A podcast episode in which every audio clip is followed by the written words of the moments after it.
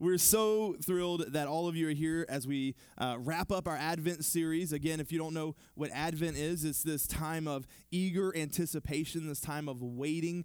Uh, this is this is actually more accurate to um, to sort of uh, biblical you know Christmas, if you will, uh, as as we're leading up to the the holiday. This the whole idea was all of the Old Testament. Uh, they were eagerly waiting and anticipating for the Messiah to come. Uh, all of the Old Testament, they were they heard the prophecies, they knew it was going to happen, and they were waiting and desiring and longing uh, for the day that Jesus would come, their Messiah would come to deliver them. And so when that happened on Christmas, uh, whenever whenever we had that very first day when Jesus came to this earth as a baby, when that happened, and all of their waiting, all of their longing, all of their angst was satisfied in that moment. And so we want to remember that, and so we participate in this idea of Advent throughout the season of uh, Christmas, throughout the, the, the, month of December, uh, where we actually walk through it in the same way. And we have this time of eager anticipation leading up to uh, this moment. And, and, and likewise, we should be eagerly awaiting the day when Jesus returns. So we should have this, this anticipation for, uh, for, God, for God to come back just like Jesus promised that he would. So my, my prayer is that God has and will meet with you in this place today. Uh, I don't have uh, as much time with you as normal, so if it's okay, we're going to go ahead and just dive right in here this morning. Let's read from Matthew 2, starting in verse 1. Now, after Jesus was born in Bethlehem of Judea, that's right, we're going to skip ahead. I know normally we settle on the nativity, on, on the whole idea of Jesus' birth. We settle on that uh, here, and we're going we're gonna talk about it a little bit uh, toward the end, but I've actually got a different direction I want to go here this morning. Um, so Jesus was born in Bethlehem of Judea in the days of Herod the king. Behold, wise men from the east came to Jerusalem, saying, Where is he who has been born, king of the Jews? For we saw his star when it rose, and have come to worship him. When Herod the king heard this, he was troubled, and all Jerusalem with him. And assembling all the chief priests and scribes of the people, he inquired of them where the Christ was to be born. They told him, In Bethlehem of Judea. So it is written by the prophet.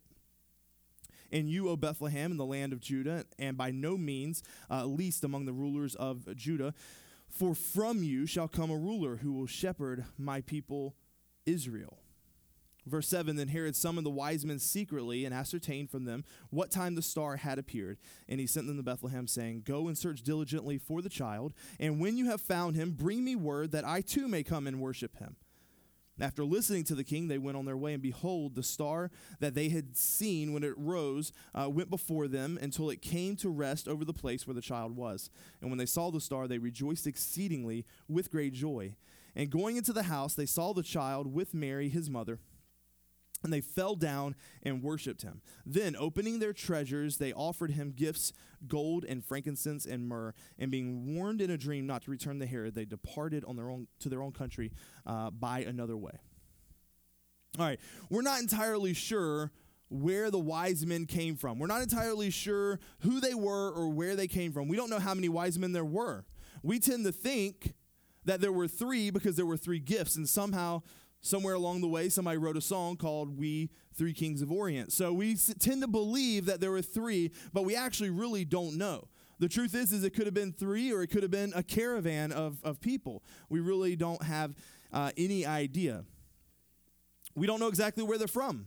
We're told that they uh, were from the east, but we don't know if it was near east or far east. Now, I know none of you are losing sleep over these kind of questions, and, and we're going to get practical here in, in just a moment, but I think it helps to know a little something about the story. Many people think that Babylon is a good guess as to where these three wise men came from. And if it was Babylon, that's about a 900 mile trek on camelback one way. That's a rem- that, that is a remarkable amount of distance to travel at this point in time because you have to understand that that in this culture, in this time, in this day and age, there obviously there were no cars, there was there was no way to get around uh, except by foot and maybe on uh, camelback or donkey back. And and the thing is that most people never traveled more than 30 or 35 miles from their birthplace right? Where they was born where they were born they never traveled more than just just 30 or 35 miles away from that. So so in my mind this would have had to rank as one of the most remarkable expeditions in all of history. Again we're not exactly sure who they were. The term magi originally referred, referred to chiefly um, to, to the, the priestly class in Persia, uh, but then it was more broadly used throughout history for like scholars and, and astrologers and magicians. But even the word magician is a little misleading because because magician was basically like a doctor, uh, somebody who knew something about medicine. We don't call our doctors magicians, but they did back then. Um, so we also don't know whether they were Gentile or whether they were possibly some of the remnant that was maybe left in Babylon during the time of captivity that kind of knew about the prophecies, that knew about who Jesus uh, was going to be, who the Messiah was going to be, and where he was going to be born. So we're really, here's what I'm saying there's so much about this story that we don't know. And we take it for granted. I know. Three wise men, three kings, they came, they gave the presents, and we just roll with it. But there's so much about the story that we don't know. But there is wisdom to be gained from the wise men. If you're taking notes and you want to write down a title for this morning, Wisdom from the Wise Men is the title of the message today. And let me say from the beginning that I understand that there is uh, a debate, there is contention about whether or not the wise men actually visited Jesus whenever he was a baby or whether he was, you know, two years old. And, and I know some people are very stickler about it and they take the wise men out of the nativ- nativity scene that you set up at your house and you, you push them like 12 inches to the left and you want to make sure that you that the kids know, okay, they weren't there, they, they came from the east and they will be there. And I understand all of that, but for the sake of uh, this morning and the sake of this message, it is included in the nativity narrative in the Word of God, and that is good enough for me, so we're talking about it here today. All right. First lesson uh, from the wise men wise men follow the star. Wise men follow the star.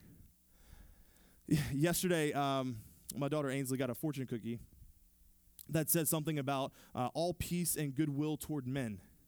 She, she read it to me, and she got a sad look and said, Well, what about women? I had to explain to her the idea of mankind. And, and so let's, I want to make sure that we're all encompassing this morning. Wise women follow the star as well.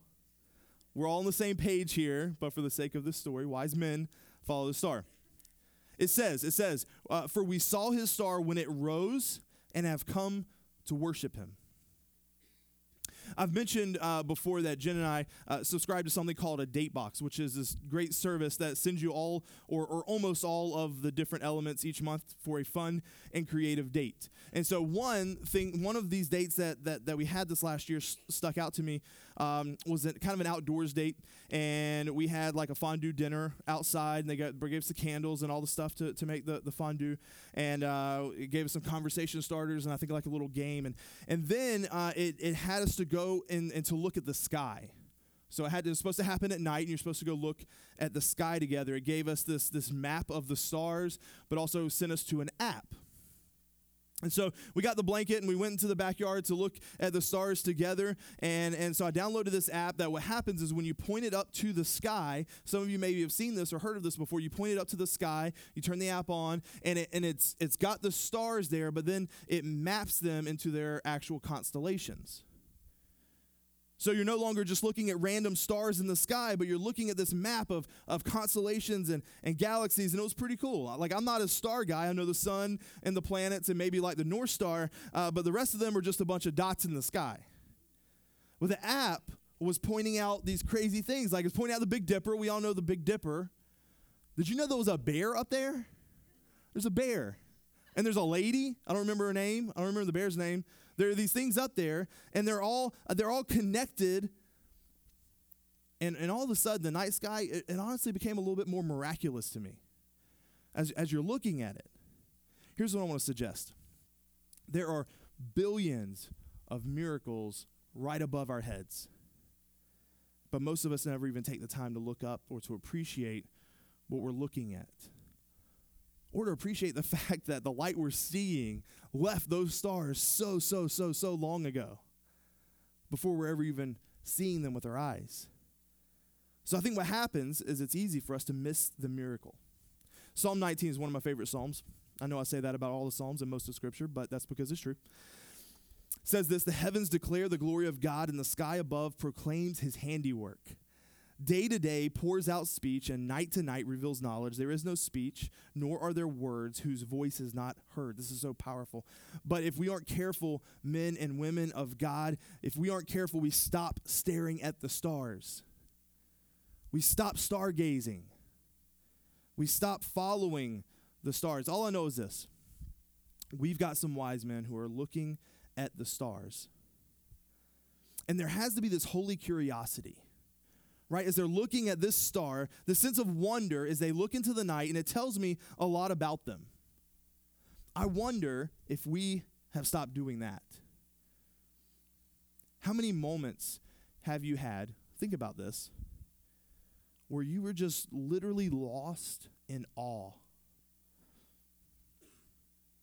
You were awestruck by the power of God the wonder of God, the mir- miracles, the miraculous creation of God.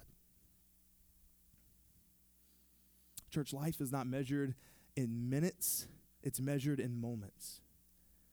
And those moments are when we look up, we look up, like look not just look up at the sky, but we look up from our phones, look up from our devices, look up from our work, and we see the work of God in front of us. But of course, the wise men didn't just stare at those stars. They followed the stars. And this is where the story gets so interesting i think. We assume we assume this is what they did because it's all we've ever known. It's the way the story goes. But i wonder were there some men were there some not wise men that saw the star and didn't follow it? I wonder. I would be willing to bet that there were some not wise men who had the same opportunity to follow the star that god placed in front of them but they chose not to follow. Just thinking about the journey, what a leap of faith that these guys took. What a leap of faith that it took to follow the star. You understand that there was no trail, there was no map, there was no guide, there was no GPS. All they had was a star to guide them. They probably didn't know where they were going or how long it would take to get there or who they were even trying to see. Here's what I'm saying, church. This is one of the greatest leaps of faith in all of Scripture. You had Abraham who left his family and his country to go to the promised land, promised land, and we say, like, oh yeah, that was Abraham, that's awesome. But in my opinion, the wise men actually upped the ante. All right, to me, this is a bigger leap of faith. We don't even know if they heard the voice of God. At least Abraham heard the voice of God but something in them, something deep within them, enables them to take this step of faith. I think if I could zoom way out and get us to look in the mirror for just a moment, I would ask the question Are you following the star? Are you following the star this morning? The dream that God has put in your heart. Are you following the star? Are you going after? Are you chasing after God? Are you taking that step of faith in the direction that God wants you to go? He's put that before you. Are you moving there? Here's what I'm getting at, and this, and this is really the point we sometimes miss. Who should have found the Messiah? Who should have found the Messiah? It should have been, by my estimation, the religious leaders who were in Jerusalem, just five miles away from Bethlehem. The Jewish leaders, they knew, the Jewish religious leaders, they knew based on Micah's prophecy that the Messiah would be born in Bethlehem. They knew that. But they wouldn't even go five miles out of their way to see, the, see if the Messiah was in fact born. But you have these ancient wise men that we don't know much about who go out of their way, maybe 900 or more miles out of their way to discover him and they discovered him and it changed their lives because an encounter with the true God will always leave you changed. Wise men follow the star. Let me also say it this way wise men go out of their way to get to God. They go out of their way to get to God. Watch this, church. I believe that Jesus is the way, the truth, and the life. No one comes to the Father except through him. I believe there is no other name under heaven given unto men that which you may be saved but also believe that Hebrews 11:6 says that God rewards those who earnestly seek him. It's not my job to figure out how these mesh, but I do believe that God is big enough to reveal himself through the stars, and if you don't believe that, then I think your God is too small. Jesus is the way, the truth, and the life. But God is big enough and good enough to reveal himself to anybody, anywhere, anytime. I think the issue this morning is are we seeking God? Are we seeking God? I asked if you're following the star, but let me just make it real personal because maybe you can't put into your mind's eye what the star is in your life and what that really means, and you can't take that metaphor and, and break it down. So let me break it down for you. Are we seeking God? Hear this. If, if he is a rewarder of those who earnestly seek him, okay? I want you to hear me, church. Then those of us who know Jesus better be seeking him first. Not second, not third, not tenth. First. Jesus said, Seek first the kingdom of heaven, and all of these things will be added unto you. We want God to add these things unto us, and we will seek Him. No, that's not the correct sequence. That's not the way that works. It's not God add unto me and then I'm going to follow you. That's not the way he set this up. That's not the way that's supposed to be. You don't seek opportunity, you seek God and then opportunity seeks you. You make a decision that you are going to seek God first. What does that mean? I think it means that your life is going to revolve around this pursuit of knowing Christ. And, and not just in the power of his resurrection, but also in identifying with his suffering. Each day, in every way, a desire to know the creator of the universe and the redeemer of our souls in a new way, in a better way. That's what that means. That's what that So what does it look like then? Okay. Let me tell you a story and see if this helps. I know uh, there probably aren't many baseball fans in the house. That's okay. I, I get that it's a uh, it's America's pastime still, in my opinion, but but not in America's opinion. That's okay. Maybe you've heard of a man named Tom Seaver. He was a major league pitcher, uh, best known for his time at the New York Mets. Got a Mets fan in the back. Uh, he was uh, so he was a great pitcher. Uh, is a fantastic pitcher. His career spans some 20 years. He compiled 311 wins. Uh, 3,640 strikeouts, 61 shutouts, a career ERA of 2.86. If you don't know anything about baseball, that's really good. In fact, when he was voted into the Hall of Fame, he was voted in at a, at a clip of, I think, 98.84%. They voted him in on the very first try. That was the highest margin anybody's ever been voted in at that point in time. He was a shoe in. How did Tom Seaver perform at that level for two decades? Here's the secret. You guys ready? He said this pitching determines what I eat, when I go to bed, and what I do when I'm awake. Pitching determines how I spend my life when I'm not pitching. Read that quote. That's really interesting. Why? Because he is a pitcher, so he decided that his whole life would revolve around pitching. Watch this, church. I'm a seeker. My life needs to revolve around seeking God. There is an omniscient, omnipotent God who, listen, that you can know, that you have the opportunity to know. And He wants you to know that you know that you know that you are saved. But he who thinks he knows yet does not know as he ought to know. That's 2 Corinthians 8 2. That's confusing. But what it really means is the more you know, the more you know how much you don't know. You seek God even more because you want to know more of his love. You want to know more of his power. You want to know more about his goodness. And that means that your life revolves around the pursuit of God. Think the problem is, is most of us follow God to the point of inconvenience, but no further. As long as it's comfortable and convenient, as long as it fits with our plan, it's a nice add-on. But I think true discipleship really begins when it when it gets inconvenient. I think what you have here is a story about some wise men who were not just willing to go out of their way, but, but to go so far out of their comfort zone that they would risk everything to pursue God. And I think that is what God honors. He honors tax collectors who climb sycamore trees just to get a glimpse of Jesus. God responds to people who go out of their way to seek Him. Here's my challenge for you this coming year I would challenge you to seek opportunities to inconvenience, inconvenience yourself for the sake of Christ intentionally. I'm not going to tell you what that looks like for you.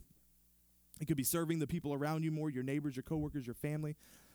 It could be serving in the local church so that others can hear and see the good news of Jesus shared. It could be giving regularly so that God can multiply your gifts for his glory, uh, for the growth of his kingdom. It could be any of these things. I don't know what this looks like for you, but I know this for sure. Wise men still seek him, wise women still seek him. Wise men go out of their way and inconvenience, inconvenience themselves for the propagation of the gospel. All right, let's talk about number two. I think wise men jump for joy. This will make sense in a moment. Verse 10 When they saw the star, they rejoiced exceedingly with great joy. When was the last time you celebrated? I mean, like, really celebrated. Like, ran around the house screaming and shouting, tears of joy streaming because you're celebrating so hard. This is a broad generalization, but I just don't think we celebrate the goodness or greatness of God as much as we could or should. I don't think we celebrate the life or celebrate the love as much as we could or should. I don't think we celebrate the little blessings or the big blessings as much as we could or should. I don't think we as, I don't think we enjoy life, enjoy the journey or enjoy God nearly as much as we could or should. I read this last week the uh, a bit from the the shorter Westminster Catechism it says that the chief end of man is to glorify God and enjoy him forever. It's that second part that we forget. We leave it off. We don't realize that God wants us to enjoy him. Stop and think about this angelic announcement of the birth of Christ. They could have announced it in any way they wanted to, right? But what did they say? They said, "We bring good noise good, good news of great joy." We bring good news of great joy. This is the announcement of the gospel. So if you reverse engineer the whole thing, I think that you get back to is, is this, this one differentiating factor for those of us who follow Christ. And that ought to be joy. That ought to be joy. We ought to be the most joyful people on the planet. Doesn't, ha- doesn't mean you have to smile like you're a televangelist or something, but, but you ought to smile more. You, you should smile more in keeping with your personality and character. It would be weird if everyone. You ought to laugh more. There we go. You ought to laugh more. We, we should be better at having fun because we take God seriously, but, but we don't take ourselves seriously. I think the happiest, healthiest, holiest people on the planet are the people who laugh at themselves the most. So, again, I just want to step back and paint a picture here because I want to make sure that we get this. Look at the Old Testament, and you'll find that God has instituted seven feasts. All right, these feasts are, are just religious parties, celebrations, if you will, and they are the rhyme and the reason of the Jewish calendar. They're the rhythm of life. The feast of the Passover, the feast of the unleavened bread. We talked about that. Uh, we talked about that in recent history, uh, just just a couple of series ago. Why would God ordain seven feasts? Yes, each feast had a different uh, purpose, had a different uh, thrust, had a different focus, and God used them to remind his people what was important. But I also think that God wanted to teach his people how to celebrate. So he gave them seven feasts so that he could weave joy into their lives and the ability to celebrate in their lives. I believe that when we worship God, we are most closely reflecting what is happening in heaven because Revelation 4, I love this. Revelation 4, it kind of gives, it lets us look through the floorboards of heaven. And what we see are those who are worshiping God nonstop. The elders, uh, the, the angels, those who have gone before us. But I think the second best reflection is celebration. The reason I say this is because in Luke 15, it says that all of heaven rejoices when one sinner is saved. So if you looked at all the people around the world that got saved each and every day, there wouldn't be a second that goes by that someone isn't putting their faith in the Lord Jesus Christ. And so what that tells me is in a very literal way, the celebration in heaven never stops. It never stops.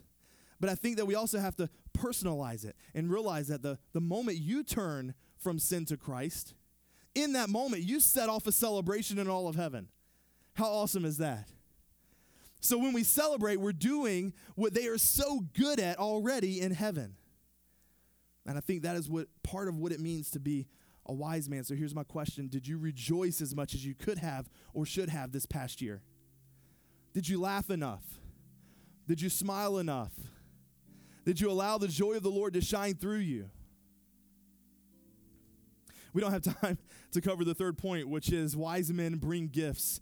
But if you want to write it down, you can write it down. Wise men bring gifts. Let me give you the cliff notes. Uh, God uh, uh, deserves our all. He deserves our best, not just monetarily, but but in action and speech as well. Remember uh, that that which you do unto the least of these, you do unto me. That's what Scripture says. Meaning, wise men bear gifts for God, but we also bear gifts for each other. Kind words, acts of service, quality time for each other as well. Let me tell you where joy is found, and then we're going to wrap up. It is found in the exact same place where the wise men found it. Not Bethlehem, not in following a star, it's found in the person of Jesus Christ. True joy is only found in the atoning work of Jesus Christ on the cross. You haven't experienced joy until your sin has been forgiven and forgotten, and until you have come to the realization that you are the apple of God's eye. That's what the Bible calls you. You can't change all of your circumstances, but you can change your focus. Hebrews 12 says, Fix your eyes on Jesus, the author and perfecter of your faith. I don't know who this is who this is for here this morning, but let me tell you something right here. If you fix your eyes on sin, you are doing exactly what the enemy wants you to do. You will feel depressed. You will feel defeated. So my advice is don't focus on your sin. Your sin has been confessed. Focus instead on your Savior. Christmas is not just a celebration of the birth of Christ, it's a celebration of his sinless life and his substitutionary death on the cross. John 3:16 says for God so loved the world that he gave his only son that whoever believes in him should not perish but have eternal life. Church, you might not get what you want under the Christmas tree this year. I'm sorry about that. But if you kneel at the foot of the cross, you will get a gift unlike any gift ever offered. It's the gift of salvation. It's the gift of your sin forgiven in one fell swoop. It's the gift of being in right relationship with the one who actually created you, who knit you together in your mother's womb, the one who has plans and purposes for your life. It's the gift of, you, of abundant and eternal life. I love the story about the little girl who was asked if she got what she wanted for Christmas. And she thought about it for a moment. And she said, No, but then again, it's not my birthday. I love that little girl. I don't know if she's real or not or if that story's made up, but it's true. It's not our birthday, it's the birth of Christ. And here's what I love about this it's the birthday of Jesus, but he brings the gift the gift of salvation, and all we have to do is receive it. John 1 says, uh, To all who did receive him, who believed in his name, he gave the right to become children of God. I wonder if there's someone in here who doesn't have a relationship with God. You know of him, you know a little bit about him, but you've never given your life over to him. You've never accepted that gift from Jesus. In a room this size, I would guess there is certainly at least one person. And so if that's you, I'm talking right to you right now. Just to you right in this moment. God knows who you are. If that's you, God wants you to know He loves you. He loves you. He loves you right now. In the midst of your mess, in the midst of your pain, he loves you right now. In the midst of your sin, He loves you. In fact, God loves you right now, no more or less than He ever has or ever will, because God is love. And He loves every one of us. His love is perfect. The light has come for each and every one of us. Jesus came for all, and there is nothing that we could have done, and there's nothing we can do to disqualify us from God's free gift of salvation. And here's what you need to know this morning that's more than just a journey, it's more than just following a star, it's more than being joyful and all these things we talked about. It's more than making your way to the side of a manger or making your way to the foot of the cross. It's about surrendering your all to Him, surrendering your life to Him, giving Jesus all that you are and allowing Him to change you. And we do that with belief, confession, reposturing our hearts, and then celebrating all that God has done. So, everyone all across this room, we're going to pray this prayer together.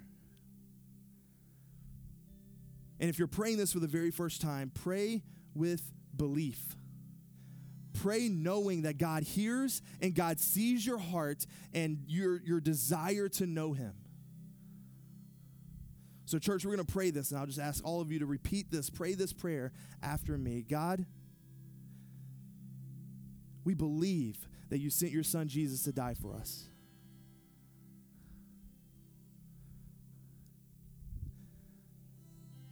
Right now, I give my life over to him. I trust in him. I believe in him. I lay my sins down before him. His blood washes me.